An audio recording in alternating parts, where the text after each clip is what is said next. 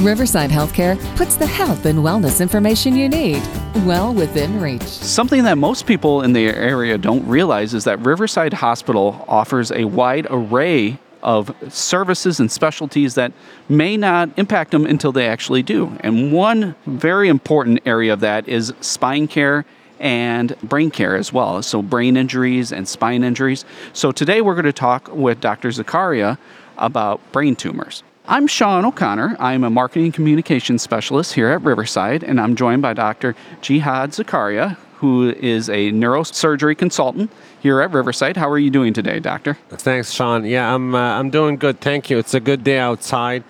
And uh, you know the pronunciation of the name was very good, Jihad Zakaria. Sometimes people say Zakaria. That's also okay. It's never an issue. I always like to phonetically spell it out and check ahead of time to make yeah. sure that somebody with a, a, unique spelling, Sean, I've been called Scene, I've been called uh, Cian all my life, so I, I always try to make sure I get everybody's name as correct as I possibly can. Definitely. So, you're one of two neurosurgeons we have here at Riverside. Take us through your background as a neurosurgeon. Um, where you go to school? Yeah, so I, you know, I'm 34 years old. And believe it or not, it takes just about 14 or 15 years of training to do neurosurgery. So I've almost exactly spent half my life getting ready to do this. And I grew up in Palestine. I've been in the States in multiple different areas, uh, mostly the Midwest, Wisconsin, for about eight years before I came down to Chicago. I did my uh, residency at Loyola in west suburbs of Chicago, neurosurgery residency. Before that, I did my medical school and undergrad at the University of Wisconsin Madison. Yeah. And growing up, did you ever intend to be a neurosurgeon? Uh, it's an interesting question. I didn't even know uh, what a neurosurgeon is or was really. I, I didn't understand the concept of it. I just never really came across. You know, I knew patients that would have stroke. Uh, a couple my, uh, some, one uncle had, and then some neighbors had strokes and things like that. And I never really knew that there's anything that can be done for these. So I kind of wanted to be a doctor early on, but then later, once I started learning more about the, the possibilities and the different medical specialties, as soon as I knew there was some something called a neurosurgeon or somebody that actually operates in the brain, you know, I was completely intrigued and then uh, certainly pursued that. Yeah. Excellent. So when we talk about brains, one of the many things that can affect our brains are brain tumors. So what really is a brain tumor at its core? Yeah. So the word itself, tumor, just means a mass, right? Like it's or a growth or swelling or something like that. Now, a brain tumor could be many different things. The vast, not necessarily the vast majority, but a good number of them are actually benign things and don't need anything except just saying hi to a neurosurgeon once a year or something like that. So when we break him down just kind of by what's malignant and what's uh, benign, benign brain tumors, the most frequent, the most common one is called a meningioma, and it's just a simple uh, tumor that grows out of the covering of the brain, and it's actually typically on the surface of the brain. Sometimes it's deep in the brain, but it's on the surface, and then it kind of it grows over time. It grows very slowly, and in many cases, it can start pushing on the brain, and it may require a surgical intervention. Uh, so that's for benign things. There are multiple different other low grade or benign tumors like astrocytomas, ependymomas, subependymomas, choroid plexus papillomas, choroid plexus uh, carcinomas. These are malignant. There are different cysts in the brain that can cause problems. All of these are more or less classified in the benign tumor category pineal region, they call pineal region by the pineal gland, pineal region tumors or cysts and things like that. So that's one.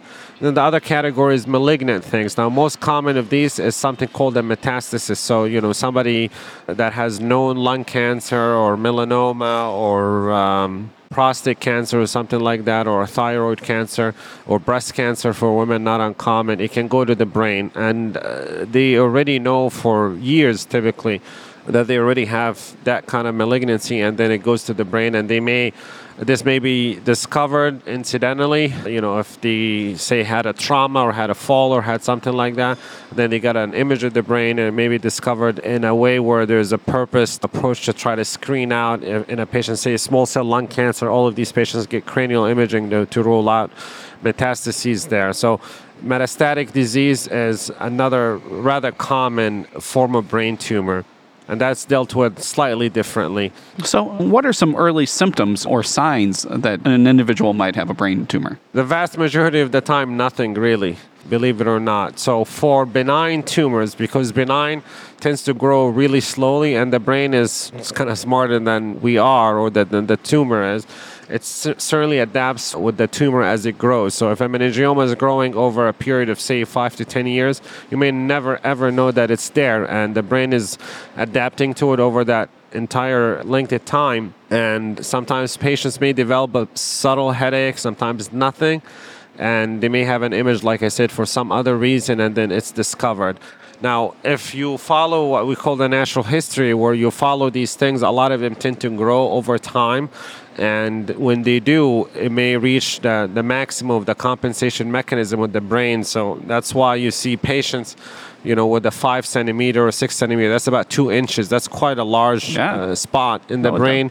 And they only have a mild headache. And they're kind of amazed when you tell them that they have a large brain tumor. It's because their brain is able to compensate over a long period of time. So that's one. For folks with metastatic disease that goes to the brain, sometimes the lesion or the brain spot or the tumor, the met, the cancer that has gone from elsewhere to the brain is actually the first presentation of a problem. So what that means is that the patient's doing perfect as they would be in their 50s, 60s, or 70s, or sure. whatever it may be, and they simply have a seizure, and it's very distressful, uh, stressing or distressing. It's a very uh, yeah disturbing kind of event to have and they end up, of course, having brain imaging, and it shows that there's a spot there, and it may be coming from elsewhere.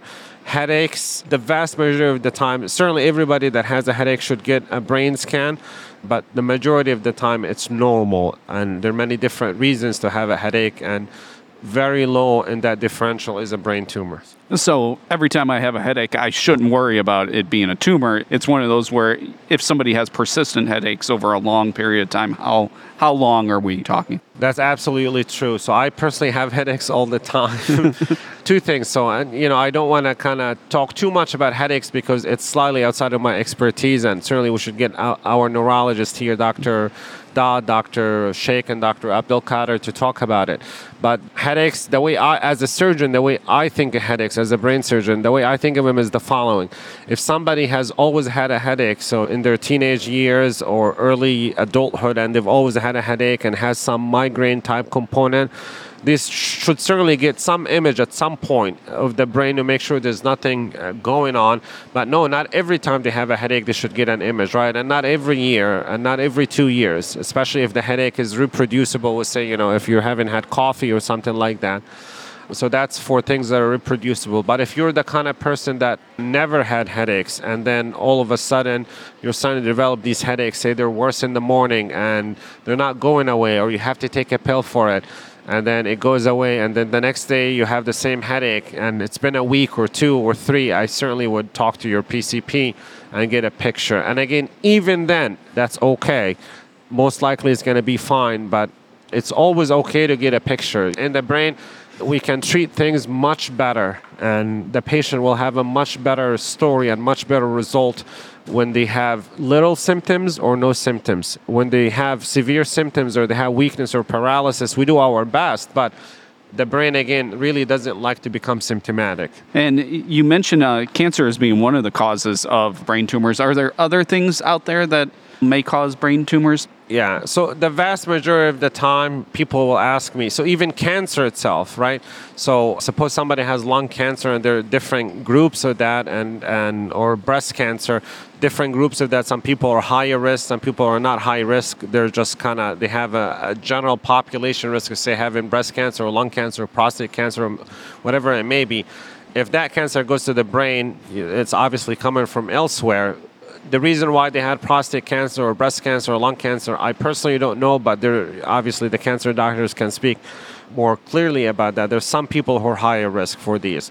Now, for meningiomas, for different benign, really the most common is meningioma, but there are other benign or what we call low grade tumors of the brain and cysts. There are uh, different population sets. For the most part, there's really nothing that we know that causes them meningiomas tend to happen in folks as they get older. There's a higher risk in women, and that's really about it. For example, if somebody had childhood radiation, suppose Sure. somebody with a blood malignancy as a child or a teenager, and they had whole spine radiation or whole brain Okay. and whole spine radiation, these people almost definitively by the time they're 30 or 40 they will have uh, a significantly increased risk of having Really? multiple and large meningiomas. And these are somewhat aggressive. They're called radiation induced meningiomas. So that's kind of roughly where it is. There's certain things that we know, but most of the time, really, it's nothing that that patient did. Even if a patient gets cancer and they're a smoker, I really don't want to talk too much about that. One should always reduce the risk of having cancer. But for the most part, it depends on a lot of different things. But a cancer patient, almost all the time, really never did anything to get that cancer. It's just cancer, and it's just it's cancer. It's aggressive, and we're here to kind of help them out. Yeah. Yeah. You mentioned brain scan being one of the ways. What does a diagnosis look like? Typically, because patients don't come to me with headaches, right? They come to me with already a CT or an MRI of the brain, and we'll get a phone call by their regular doctor, their PCP, that tells them, hey, there's a spot on your brain or there's a tumor in your brain. And certainly, if the MRI or the CT report is concerning, if it said large or it said recommend neurosurgical consultation, especially nowadays, a lot of the patients are on MyChart and they see that it causes quite a bit of anxiety. And I'm here to relieve that anxiety for two reasons. If it's very large and you're doing okay, it's almost always a good thing. It, it means it's a benign thing and we can take it out, you'll be fine. So that diagnosis uh, specifically, it comes in typically beforehand, but they come to me. I see folks with these types of diagnoses, even if they're small, even if I know based on the picture that I really don't need to do any operation. I see the patients within one or two days, and I certainly look at the pictures as soon as the regular doctor talks to me.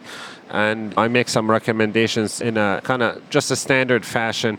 But for the most part, I, I think the hardest part is probably the, be- between the time that they get a phone call from radiology or the regular doctor that says, hey, you have a brain tumor, and then the time they see me. So I work very hard to make sure that that time is very, very short. That's definitely beneficial. As one of the nice things about MyChart is the patient does get control. Yeah. But at the same time, the patient does get control, and so now all of a sudden they've got the information, but they don't have the answer. And Interpretation, exactly, exactly. Yeah. it's kind of a double-edged sword in a way. You mentioned uh, your office, neuro- neurosurgery specialist. You guys see brain, spine. Um, you see patients in Kankakee and Bourbonnais.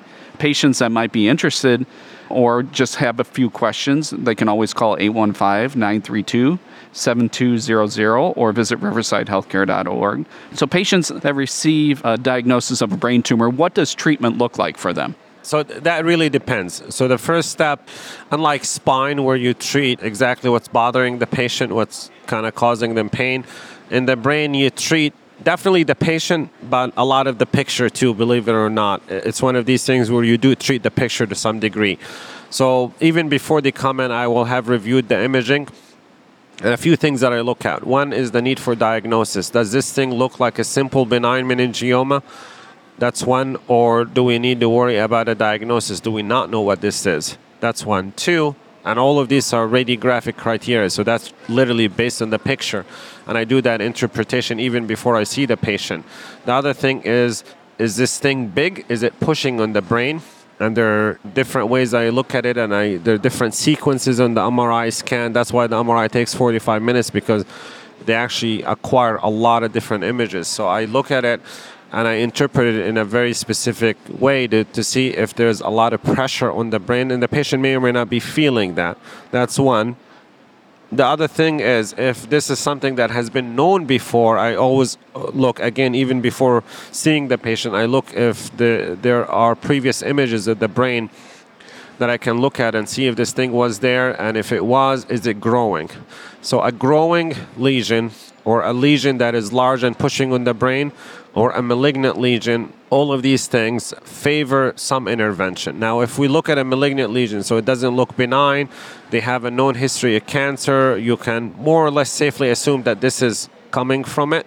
Mm-hmm. And uh, there are different criteria for intervention at that point in time. It's whether or not the patient is symptomatic, and symptoms would be headaches, but headache is, believe it or not, what I consider a soft symptom. It's mostly neurologic deficit, numbness, tingling. Weakness is really the strongest thing that I consider, or lethargy. And whether or not they have a diagnosis from before, and then the size. So there's certain lesions. Suppose it is a one and a half centimeter spot and it's metastatic. The patient has no uh, cancer elsewhere. You can assume that this is uh, a MET, we call it from elsewhere, and you can assume that and simply reassess their overall systemic status of their cancer. How are they doing? You, you can consider getting a CT of the chest, abdomen, pelvis, or their whole body to see where they're at. And then for that specific spot, we can do radiation for the most part and or chemotherapy. The size criteria for where radiation provides symptomatic relief or decreases the pressure on the brain in a rapid fashion the size criteria for that is about two and a half centimeters. Okay. So if it's some tiny little dots or one centimeter, half a centimeter, that's just half an inch, up to about an inch that can be treated uh, with radiation and or chemotherapy. So radiation is kind of that first step approach to treatment. It depends. So I obviously see the patient, I give him all the options and I give him my recommendations. Again, unlike the other part of what I do, which is spine, for the most part I just say this is the situation, this is what I'm thinking and what would you like. And another thing that I look at is the functional status. We call it the functional status. So how is the patient doing overall, you know? have they had a long life and they're kind of comfortable and they don't want to pursue a lot of aggressive care that's an option and especially for metastatic lesions. For other patients, if their functional status is really good, if they're walking, talking, we can certainly help them in a way that gets them back to their regular activity. Yeah. Okay. What are ways that people can potentially prevent a brain tumor? Is there any proactive steps they can take, or is it just a way the the body just functions as an yeah i i don't know of any i mean there there are a lot of studies out there right? You know avoiding any carcinogen right? Whatever the carcinogen carcinogen is any medication or any say pesticide or anything that is known and proven any chemical that is known and proven to increase the risk of cancer but for these, that's a very, very, very small subset of the population. For patients with different, like BRCA mutations in the breast and things like that, different gynecologic malignancies, so patients that have ovarian cancer and breast cancer, patients that have lung cancer. I mean, smoking is definitely known to increase the risk of specifically small cell lung cancer, and that does have a propensity to go to the brain. So these are the really the big few things to look at but for the most part, I don't know that there's anything to prevent it. It's just a complex subject, but it's not always grim, you know? It's yeah. a difficult diagnosis to have, but it's not always. There are many, many, many, many, many, many cures where you get a teenager and they had their first seizure and they're terrified, and you take the entire thing out, and it's a right frontal low grade astrocytoma or ganglioneuroma or something like that. And these things are, there's other ones called pilocytic astrocytoma. And these kids or these teenagers are cured for life. Mm-hmm. They don't have seizure, they don't have anything. So it's not always a grim kind of thing. Yeah, and I think that's what's fascinating about the brain is the sort of elasticity of it. As you mentioned, compensate for so long and then also heal itself. So Absolutely. Yeah. Absolutely. What does the future hold for brain tumor treatments? So it's a multidisciplinary approach. It's never really surgery only. Again, if for some of the low grade lesions, uh, what I mean low grade lesions, so I guess low grade meningiomas, grade one and grade two, aggressive surgical resection. I say the word aggressive because you do want to be able to get as much of the tumor out as you safely can because that is known to reduce the risk of recurrence. For some of these lesions, then that's a one stop shop. You have the surgery and you just have follow up with imaging over time, and the risk is essentially very little for recurrence. It's a surgical cure, and it's quite rare in neurosurgery, quite rare in medicine, in my opinion, to have a surgical cure where you have an operation and you're cured for life. So that's in some of these. The vast majority are a mixture of intermediate grade, so be it intrinsic brain tumors like gliomas sure. or glioblastoma, astrocytoma, and ependymomas, and all the other ones I mentioned these are intrinsic brain tumors versus extraaxial tumors or meningiomas or things like that. Higher grade meningiomas like a grade 2 or a grade 3. All of these we treat, again, maximum safe surgical resection, follow up, and if they recur, sometimes you can take them out again. And you do molecular testing. So when I send the pathology, there's a reason it takes sometimes a week, sometimes two to three weeks, and it gets it's a very classic thing. We process it here. We have an excellent pathology department. I've worked with them personally.